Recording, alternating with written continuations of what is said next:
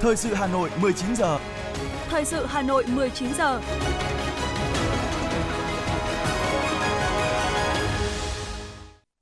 Kính chào quý vị và các bạn. Bây giờ là chương trình thời sự của Đài Phát thanh Truyền hình Hà Nội. Chương trình tối nay Chủ nhật mùng 7 tháng 1 có những nội dung chính sau đây. Hà Nội chuẩn bị sẵn sàng hàng hóa cho dịp Tết Nguyên đán 2024. Đề thi tốt nghiệp trung học phổ thông năm 2025 sẽ thêm dạng trắc nghiệm.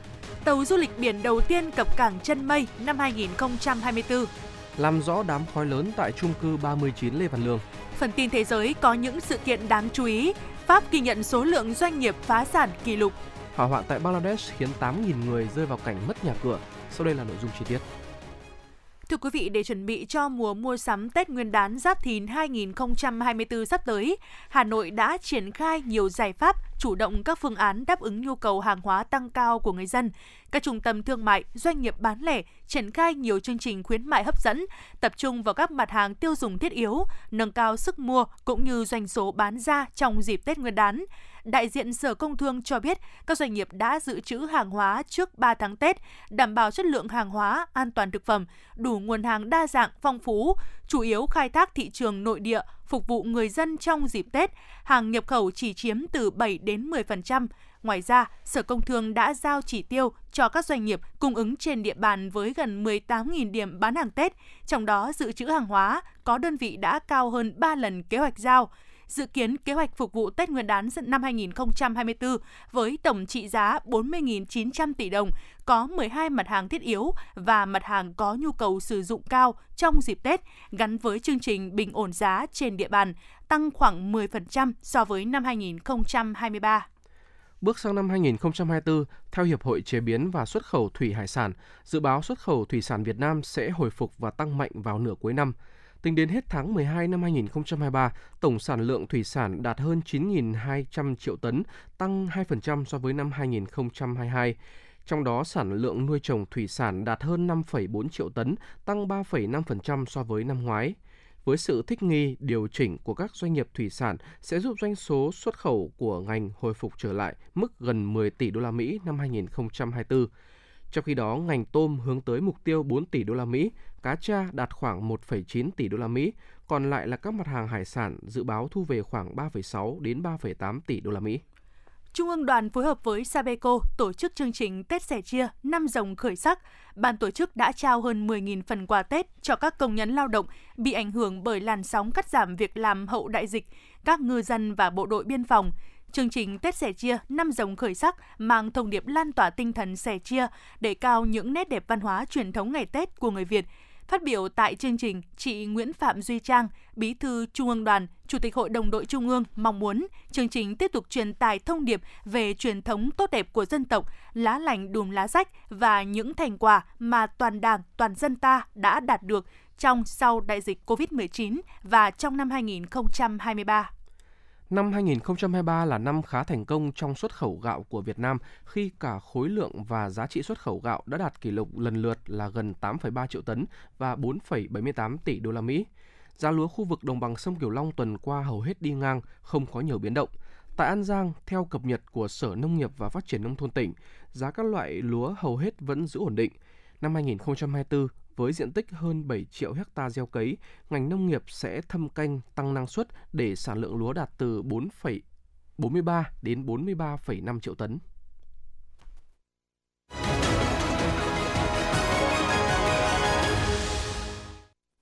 Thưa quý vị thính giả, cùng với hàng loạt các giải pháp quyết liệt gỡ khó cho thị trường bất động sản của chính phủ trong năm 2023, việc Quốc hội thông qua luật nhà ở và luật kinh doanh bất động sản trong kỳ họp thứ 6 vừa qua là những yếu tố quan trọng thúc đẩy nhà đầu tư phát triển các loại hình sản phẩm nhà mà thị trường có nhu cầu thực cũng như lấy lại một thị trường lành mạnh. Tuy nhiên, bên cạnh những tín hiệu vui, vẫn còn không ít nút thắt khiến khả năng tiếp cận nhà ở xã hội của người dân được đánh giá khó bứt phá trong ngắn hạn, ít nhất là trong năm 2024, bởi luật nhà ở mới tới đầu năm 2025 mới có hiệu lực, ghi nhận của phóng viên Ngọc Ánh. Với người mua nhà ở xã hội, điều kiện cư trú, một trong ba nút thắt lớn gây khó đã được tháo gỡ. Hai nút thắt còn lại là xác nhận chưa có nhà ở và thu nhập thuộc diện không đóng thuế thu nhập cá nhân, hiện vẫn theo quy trình cũ phức tạp, người dân vẫn phải qua cục thuế các địa phương làm thủ tục xác minh. Anh Nguyễn Văn Đức, người dân quận Thanh Xuân, nêu thực tế của bản thân khi mua nhà ở xã hội. Để chứng minh thì em thấy là dễ thôi. Ví dụ làm ở cơ quan nào thì thì có thể nhờ cơ quan đấy xác nhận, có kế toán có thể họ sao kê ra những cái cái cái thu nhập được. Tổng công ty đầu tư và phát triển nhà HUD vừa khởi công công trình nhà ở xã hội tại khu đô thị mới Thanh Lâm Đại Thịnh 2.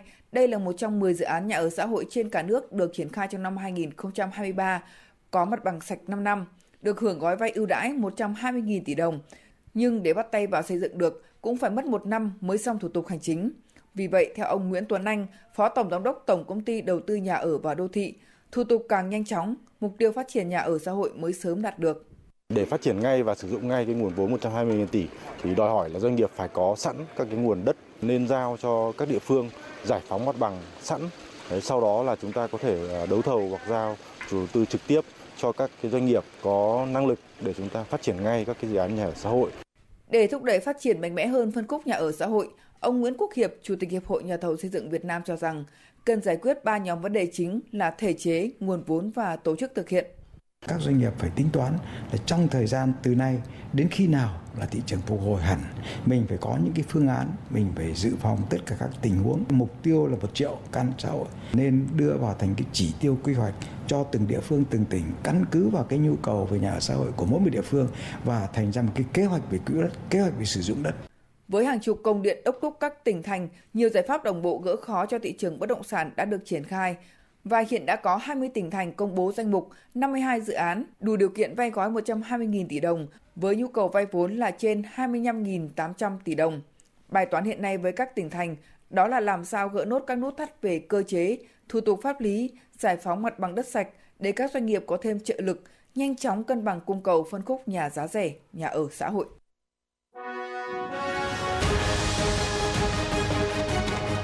Thời sự Hà Nội, nhanh, chính xác, tương tác cao.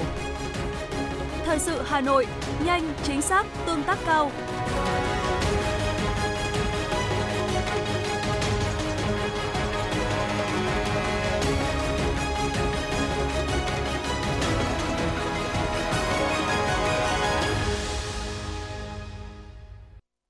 Mời quý vị và các bạn nghe tiếp phần tin. Bộ Giáo dục và Đào tạo đã chính thức công bố dạng đề thi tốt nghiệp trung học phổ thông từ năm 2025 theo chương trình mới.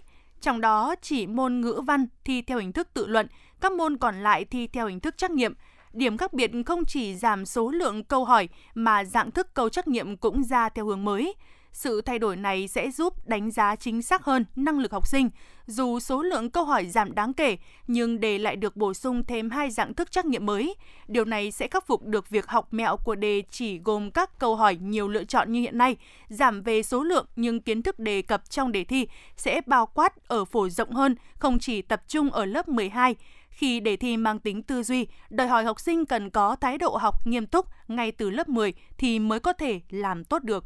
Hôm nay tại nhà thi đấu Trung tâm Văn hóa Thông tin và Thể thao quận Tây Hồ Hà Nội, Liên đoàn Taekwondo thành phố Hà Nội đã tổ chức Festival Taekwondo Hà Nội mở rộng Cúp Bách University lần thứ nhất năm 2024. Gần 1.100 võ sinh thuộc hơn 60 câu lạc bộ đang hoạt động trên địa bàn thành phố Hà Nội và các câu lạc bộ thành viên của các liên đoàn taekwondo thuộc 10 tỉnh phía Bắc tranh tài tại Ngày hội văn hóa thể thao lớn này.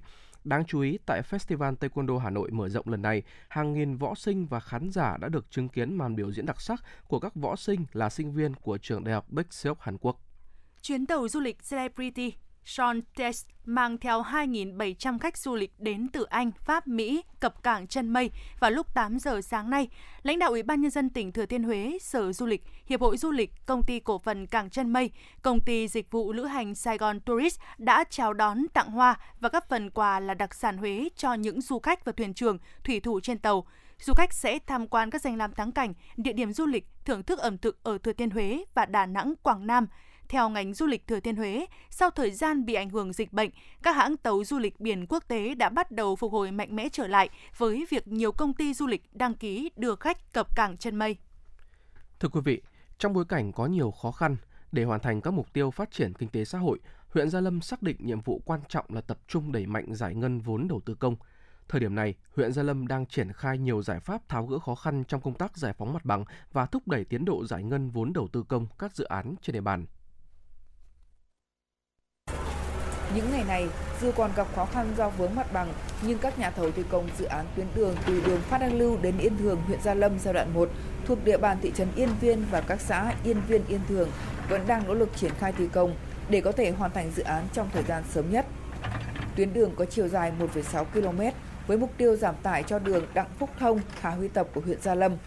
Ông Đỗ Văn Tiến, công ty trách nhiệm hữu hạn xây dựng Hà Nội thông tin về tình hình thực hiện dự án. Nhà thầu chúng tôi đang triển khai phần công tác lề mặt đường. Hiện bây giờ đang ra cấp phối ờ, kết cấu áo đường, đó là kết cấu ờ, cấp phối đa răm. Và trong thời gian tới, từ dự kiến là từ nay đến hôm 15 tháng 1 sẽ là triển khai công tác là thảm asphalt trên lề mặt đường. Với định hướng đến năm 2030, Gia Lâm là đô thị có kết cấu hạ tầng đồng bộ, từng bước hiện đại. Những năm qua, huyện Gia Lâm luôn quan tâm đến lĩnh vực đầu tư xây dựng hệ thống hạ tầng kỹ thuật khung và hạ tầng xã hội trên địa bàn. Tuy nhiên, tiến độ giải phóng mặt bằng tại một số dự án trọng điểm còn chậm, tiến độ giải ngân các dự án cấp thành phố trên địa bàn huyện còn chậm so với kế hoạch, gây khó khăn cho các đơn vị thi công. Ông Vũ Minh Hòa, công ty cổ phần đầu tư xây dựng Nhật Việt cho biết. Công tác thi công về đường giao thông khi có mặt bằng thì sẽ triển khai à, hết sức là nhanh chóng. Có thể là chỉ trong vòng đối với như thế này chỉ khoảng độ nếu như có mặt bằng chỉ là 2 tháng trong vòng khoảng 60 ngày là có thể kết thúc được dự án này. Tuy nhiên là hoàn toàn mặt bằng của chúng tôi là hoàn toàn đang phụ thuộc Ủy ban nhân dân huyện Gia Lâm đã xây dựng và ban hành quy trình nội bộ trong công tác thẩm định, phê duyệt dự án đầu tư công, quy trình nội bộ trong công tác giải phóng mặt bằng, đồng thời chấn chỉnh công tác lập, thẩm định, quyết định chủ trương đầu tư trên địa bàn, linh hoạt trong công tác thẩm định phê duyệt dự án giải phóng mặt bằng và giải ngân vốn đầu tư công đảm bảo kết quả cao nhất. Ông Triệu Thanh Tùng, Phó Giám đốc Ban Quản lý Dự án Đầu tư xây dựng huyện Gia Lâm cho biết, huyện đang bám sát tình hình triển khai các dự án, nhận diện các khó khăn để giải quyết kịp thời thường xuyên thực hiện đồng bộ nhiều giải pháp và báo cáo cơ quan thẩm quyền thường xuyên liên tục nhằm tháo gỡ khó khăn vướng mắc, đôn đốc động viên các đơn vị thi công có liên quan và tạo điều kiện tốt nhất để triển khai ờ, thực hiện. Về phía ban quản lý dự án đầu tư xây dựng huyện thường xuyên là tăng cường cử cán bộ kiểm tra ở hiện trường và đôn đốc tiến độ thi công, kịp thời tháo gỡ khó khăn vướng mắc cho các đơn vị thi công và đồng thời phối hợp với chính quyền địa phương tuyên truyền vận động người dân hợp tác bàn giao mặt bằng cho đơn vị thi công thực hiện để đẩy nhanh tiến độ thi công. Đẩy mạnh giải ngân vốn đầu tư công sẽ góp phần đáng kể cho tăng trưởng kinh tế, đồng thời sẽ thúc đẩy nhiều lĩnh vực kinh tế khác phát triển theo. Tổng vốn xây dựng cơ bản của huyện năm 2023 là trên 1.400 tỷ đồng. Đến nay đã giải ngân được 86,5%. Dự kiến từ nay đến hết ngày 31 tháng 1 năm 2024 sẽ giải ngân được trên 90%.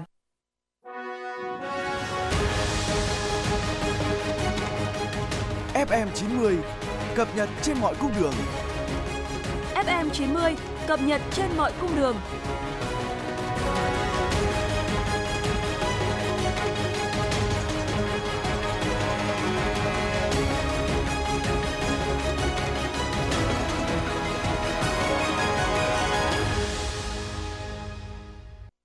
Thưa quý vị thính giả, khoảng 10 giờ 30 phút ngày hôm nay, người dân lưu thông trên địa bàn quận Thanh Xuân, Hà Nội phát hiện một đám khói lớn phát ra từ khu nhiều chung cư trên địa bàn đường Lê Văn Lương đã nhanh chóng báo cho cơ quan chức năng. Nhận được tin báo, Trung tâm Chỉ huy Công an thành phố Hà Nội nhanh chóng điều động công an quận Thanh Xuân tới hiện trường. Vào thời điểm đội cảnh sát phòng cháy chữa cháy và cứu nạn cứu hộ công an quận Thanh Xuân có mặt, nhiều người dân chung cư 39 Lê Văn Lương gần điểm cháy đã hốt hoảng chạy xuống khu vực sảnh tầng 1 quan sát và nghe ngóng. Lực lượng chức năng khi có mặt cũng nhanh chóng triển khai lực lượng chữa cháy. Vị trí đám cháy kèm theo khói xuất phát từ một công trình nằm sát chung cư 39 Lê Văn Lương và nhiều tòa nhà nhanh chóng được dập tắt. Lực lượng chức năng ngay sau đó đã thông báo để người dân được biết, đồng thời cảnh báo với các công trường xung quanh khu vực người dân sinh sống không tùy tiện đốt rác gây hoang mang trong cộng đồng. Một giáo viên dạy thực hành lái xe của trường Cao đẳng Kỹ thuật Công Nông nghiệp tỉnh Quảng Bình vừa bị Chủ tịch Ủy ban nhân dân tỉnh Quảng Bình ra quyết định xử phạt kịch khung vì vi phạm nồng độ cồn vượt quá 0,4 mg một lít khí thở Chủ tịch Ủy ban nhân dân tỉnh Quảng Bình đã ra quyết định xử phạt ông Trần Xuân Mỹ số tiền 35 triệu đồng. Hình phạt bổ sung là tạm giữ phương tiện vi phạm hành chính theo quy định. Đồng thời, ông Mỹ cũng bị tước quyền sử dụng giấy phép lái xe 23 tháng kể từ ngày ký quyết định. Phòng Cảnh sát Giao thông Công an tỉnh Quảng Bình đã gửi thông báo lỗi vi phạm của ông Trần Xuân Mỹ về trường Cao đẳng Kỹ thuật Công Nông nghiệp Quảng Bình, nơi ông Mỹ đang công tác để đơn vị này có hình thức xử lý theo quy định. Tìm kiếm các công việc làm thêm để có thêm thu nhập là cách thức được nhiều bạn trẻ lựa chọn vào dịp cận Tết. Tuy nhiên cũng cần hết sức cẩn trọng với bẫy việc làm ảo trên mạng xã hội. Mới đây, một số trường đại học tại thành phố Hồ Chí Minh đã đưa ra cảnh báo sinh viên về nguy cơ bị bắt cóc khi tìm việc. Các thông tin được đăng tải trên website và fanpage chia sẻ câu chuyện của một trường hợp sinh viên xin việc nhưng đã bị các đối tượng xấu lừa gạt, bắt cóc sang Campuchia và may mắn trốn thoát. Vì vậy, các trường đại học đưa ra cảnh báo về bẫy lừa đảo sinh viên theo hình thức mới. Sinh viên cần cảnh giác, tìm hiểu kỹ về lịch sử và hoạt động pháp lý của các công ty trước khi ứng tuyển và phỏng vấn, qua đó phòng chống các loại tội phạm bắt cóc, buôn bán người. Thưa quý vị, hiện nay có nhiều loại ma túy mới ngụy trang dưới nhiều dạng khác nhau đang xâm nhập vào trường học như là nước vui, bùa lưỡi, khô gà và được các em học sinh sử dụng.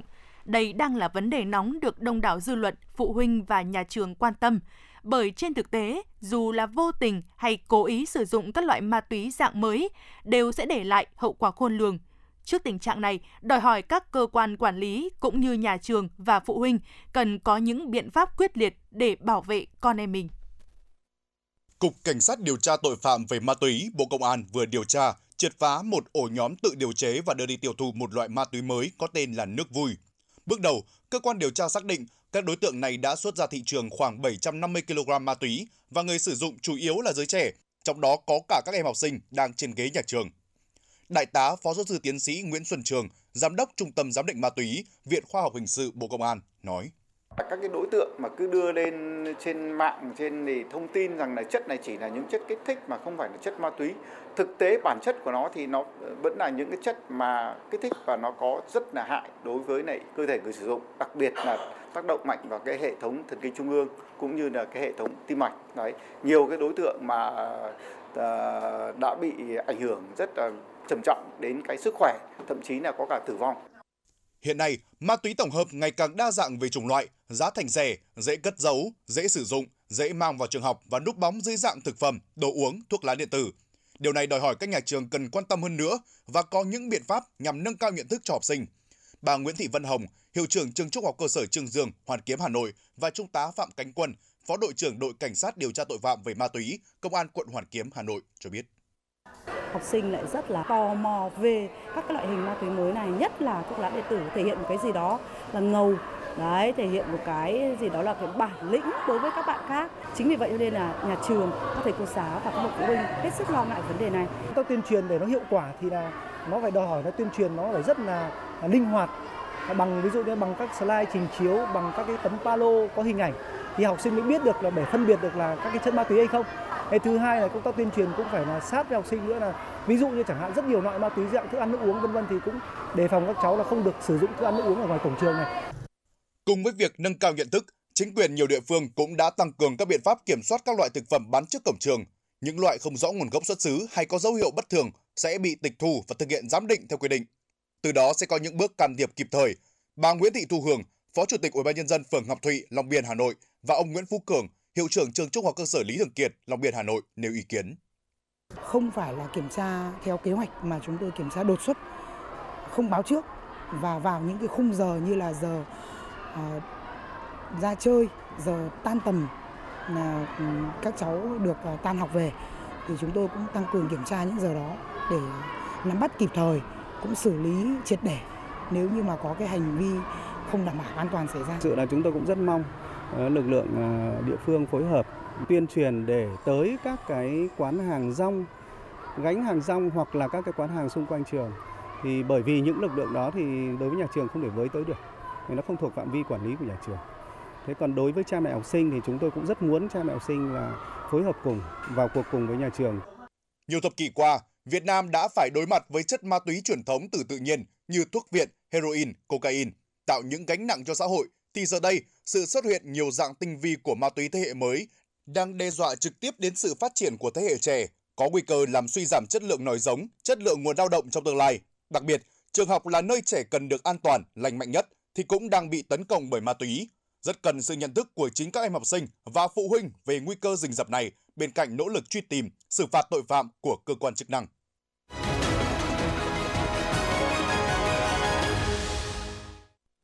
Xin được chuyển sang phần tin quốc tế. Thưa quý vị, 3 tháng kể từ khi chiến tranh với Hamas bùng phát, lực lượng phòng vệ Israel cho biết họ đã hoàn thành việc xóa bỏ bộ khung quân sự của Hamas ở phía bắc giải Gaza. Người phát ngôn của lực lượng này, chuẩn đô đốc cho biết quân đội hiện đang tập trung vào việc tiêu diệt Hamas ở miền Trung và miền Nam Gaza. Bên cạnh đó, ông cho biết các trận chiến và bắn tên lửa lẻ tẻ vẫn có thể xảy ra ở phía Bắc Gaza, nhưng cơ sở hạ tầng của nhóm Hamas đã không còn hoạt động và không thể thực hiện các cuộc tấn công quy mô lớn nữa. Hôm nay, chính phủ Anh thông báo sẽ đầu tư 300 triệu bảng Anh, tương đương 382 triệu đô la Mỹ để triển khai chương trình urani làm giàu mức độ thấp, qua đó giúp nước này trở thành quốc gia châu Âu thứ hai sau Nga có thể sản xuất nhiên liệu urani phục vụ thương mại. Trong một tuyên bố, Bộ An ninh Năng lượng và Phát thải dòng bằng không của Anh nêu rõ, việc triển khai chương trình urani làm giàu mức độ thấp sẽ cho phép nước này cung ứng cho toàn thế giới nhiên liệu hạt nhân chuyên dụng. Dự kiến nhà máy sản xuất urani làm giàu mức độ thấp sẽ đi vào hoạt động vào đầu những năm 2030. Ngày hôm nay, thành viên Quốc hội Ukraine cho biết mức thâm hụt ngân sách quốc phòng nước này ở năm 2024 là 36%, tương đương 430 tỷ hryvnia hoặc 11,33 tỷ đô la Mỹ. Thông tin được công bố tại cuộc họp của Ủy ban An ninh Quốc gia. Thủ tướng Ukraine cũng cho biết Kiev dự kiến sẽ nhận được hơn 30 tỷ đô la Mỹ viện trợ tài chính từ Liên minh châu Âu, Mỹ, các quốc gia đồng minh và Quỹ tiền tệ quốc tế IMF để bù đắp thâm hụt ngân sách nhà nước. Giá gạo đồ xuất khẩu từ Ấn Độ trong tuần này đã tăng lên mức cao nhất trong hơn 2 tháng qua. Hiện giá gạo tại nhiều quốc gia xuất khẩu gạo lớn khác cũng đồng loạt đi lên do nhu cầu tăng trong lúc nguồn cung hạn chế. Cuối tuần này, giá gạo đồ 5% tấm được giao dịch ở mức 510 đến 517 đô la Mỹ một tấn. Chính phủ Ấn Độ đã thu mua 46,39 triệu tấn thóc trong năm tiếp thị hiện tại giảm và so với mức hơn 53 triệu tấn của cùng kỳ năm 2021. Theo dữ liệu do Ngân hàng Pháp tổng hợp vào cuối tháng 12 năm 2023, hơn 55.000 doanh nghiệp ở Pháp đã phải đóng cửa trong năm 2023, đánh dấu mức cao kỷ lục về số công ty dừng hoạt động kể từ năm 2017. Số liệu thống kê do cơ quan quản lý Pháp công bố vừa qua cho thấy trung bình có hơn 55.400 công ty phải đối mặt với tình trạng phá sản hoặc thanh lý trong 12 tháng qua. Theo báo cáo, hầu hết các doanh nghiệp vừa và nhỏ đều phải gánh chịu hậu quả của việc đóng cửa vào năm 2023. Các doanh nghiệp sử dụng tới 250 nhân viên, chiếm phần lớn trong tổng số, với hơn 55.400 công ty đóng cửa. Trong khi đó, các công ty vừa và lớn với hơn 250 nhân viên cũng gia tăng tình trạng đóng cửa và con số thuộc nhóm này lên tới 57. Theo thông báo của lực lượng vũ trang Na Uy đăng trên nền tảng X, các máy bay chiến đấu F-16 mà Oslo cung cấp để hỗ trợ chương trình đào tạo phi công Ukraine đã hạ cánh ở Đan Mạch. Đầu tuần này, truyền thông Na Uy đưa tin quốc gia Bắc Âu sẽ điều động hai máy bay chiến đấu và 10 máy bay huấn luyện tới căn cứ không quân của Đan Mạch hỗ trợ chương trình. Trước đó, Na Uy đã cam kết cung cấp máy bay chiến đấu cho Ukraine trong những năm tới cùng với Đan Mạch, Hà Lan và Bỉ. Hiện vẫn chưa rõ số lượng máy bay chiến đấu chính xác mà Oslo có kế hoạch chuyển giao cho Ukraine. Một vụ hỏa hoạn nghiêm trọng xảy ra ngày hôm qua tại một khu trại tị nạn tập trung đông người ở Bangladesh đã khiến khoảng 8.000 người rơi vào cảnh mất nhà cửa. Hơn 1.000 ngôi nhà tạm bợ đã bị phá hủy trong vụ cháy bùng phát lúc 3 giờ sáng theo giờ địa phương. Hiện chưa rõ nguyên nhân dẫn tới hỏa hoạn, cũng như chưa có báo cáo về thương vong liên quan tới vụ việc. Quân đội Triều Tiên đã tập trận bắn đạn thật ở phía bắc bán đảo biên giới Yongpyong của Hàn Quốc từ khoảng 16 giờ cùng ngày. Không có đạn pháo rơi xuống vùng biển phía nam của đường giới hạn phía bắc đường ranh giới thực hiện trên biển Hoàng Hải giữa hai miền Triều Tiên và không có thương vong cho phía Hàn Quốc. Phía Hàn Quốc cáo buộc Triều Tiên tiến hành tập trận bắn đạn thật từ vùng biển bờ Tây Nam nước này trong ngày thứ ba liên tiếp, làm gia tăng căng thẳng ở vùng ranh giới biển giữa hai miền. Hiện phía Triều Tiên chưa có thông báo chính thức về cuộc tập trận này. Sau sự cố máy bay Boeing 737 MAX 9 của hãng hàng không Alaska Airlines Mỹ bung cửa sổ và phải hạ cánh khẩn cấp, đã có thêm hai hãng hàng không đình chỉ hoạt động của tất cả máy bay loại này. Hãng hàng không United Airlines đã tạm thời ngừng sử dụng tất cả máy bay Boeing 737 MAX 9 để kiểm tra theo yêu cầu của cơ quan hàng không liên bang Mỹ. Cũng trong ngày, hãng hàng không Turkish Airlines của Thổ Nhĩ Kỳ thông báo dừng khai thác 5 máy bay Boeing 737 MAX 9 của hãng để tiến hành kiểm tra. Thủ tướng Ấn Độ cho biết tàu thăm dò mặt trời Aditya L1 của nước này đã đến đích trong khung thời gian 4 tháng theo kế hoạch.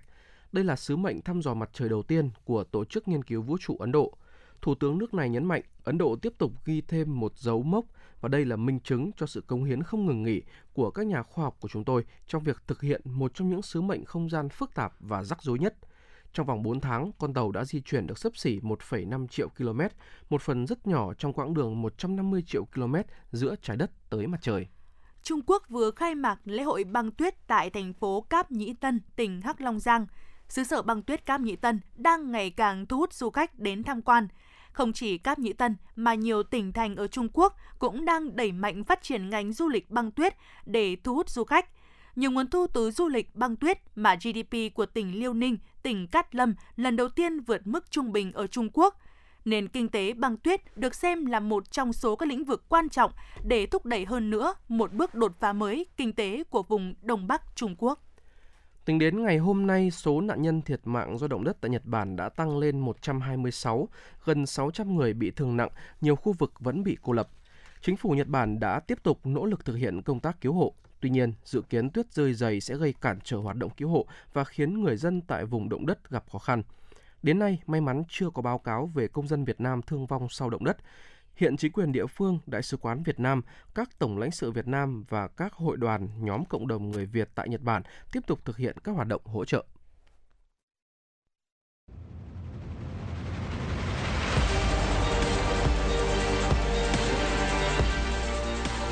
Bản tin thể thao Bản tin thể thao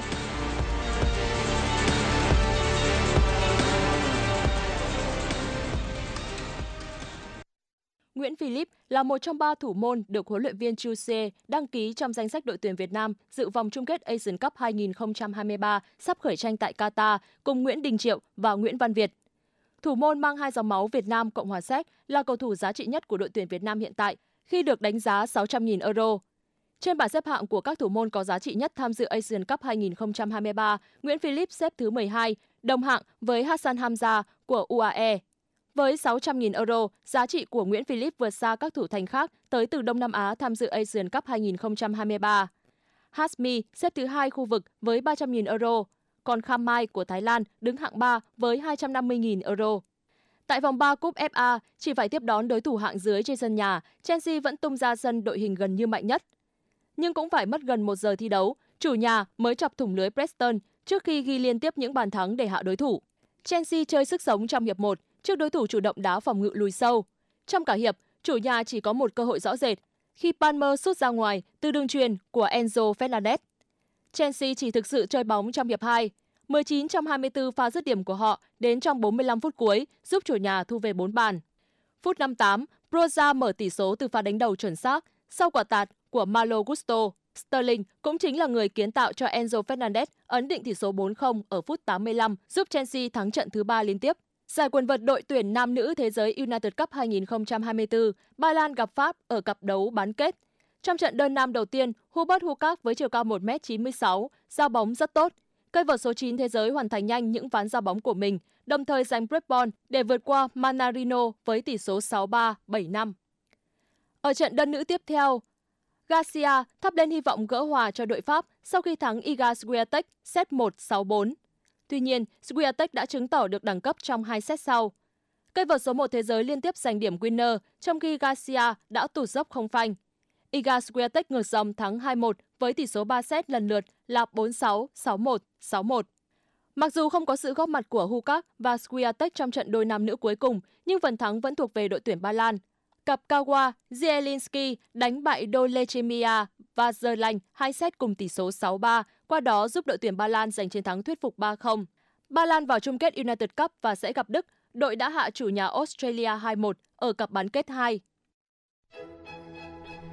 Theo Trung tâm Dự báo Khí tượng Thủy văn Quốc gia, thời tiết ấm áp, không mưa chỉ kéo dài cho tới thứ 5 tuần sau. Sau đó một đợt không khí lạnh tăng cường xuống khu vực Bắc Bộ khiến khu vực Hà Nội sẽ có mưa nhỏ dài rác. Nền nhiệt giảm xuống từ 7 đến 8 độ so với những ngày đầu tuần. Chênh lệch nhiệt độ giữa ngày và đêm không lớn, chỉ khoảng từ 17 đến 19 độ, độ ẩm 85 đến 93%. Mưa phùn cộng với độ ẩm trong không khí cao sẽ gây nồm ẩm trong không khí. Do vậy quý vị cần tạo sự thông thoáng trong căn phòng và có thể dùng máy hút ẩm để làm sạch không khí. Dự báo thời tiết Hà Nội hôm nay, tối và đêm có mây thay đổi đến nhiều mây, trời rét không mưa, nhiệt độ giao động trong khoảng từ 19 đến 20 độ.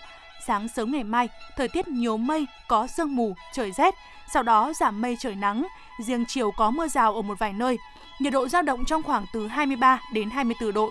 Tối và đêm mai, thời tiết Hà Nội nhiều mây, có mưa vài nơi, trời rét, nhiệt độ giao động trong khoảng từ 19 đến 20 độ. Quý vị và các bạn vừa nghe chương trình thời sự của Đài Phát thanh và Truyền Hà Nội, chỉ đạo nội dung Nguyễn Kim Khiêm, chỉ đạo sản xuất Lê Thị Ánh Mai, cố vấn chương trình Uông Ngọc Dậu, chịu trách nhiệm tổ chức sản xuất Trà My, chịu trách nhiệm kỹ thuật Phạm Lê Minh, tổ chức sản xuất Hà Thư cùng phát thanh viên Tuấn Hiệp Thúy Hằng, kỹ thuật viên Quang Ngọc thực hiện. Xin kính chào tạm biệt và hẹn gặp lại quý vị trong chương trình thời sự 6 giờ sáng mai.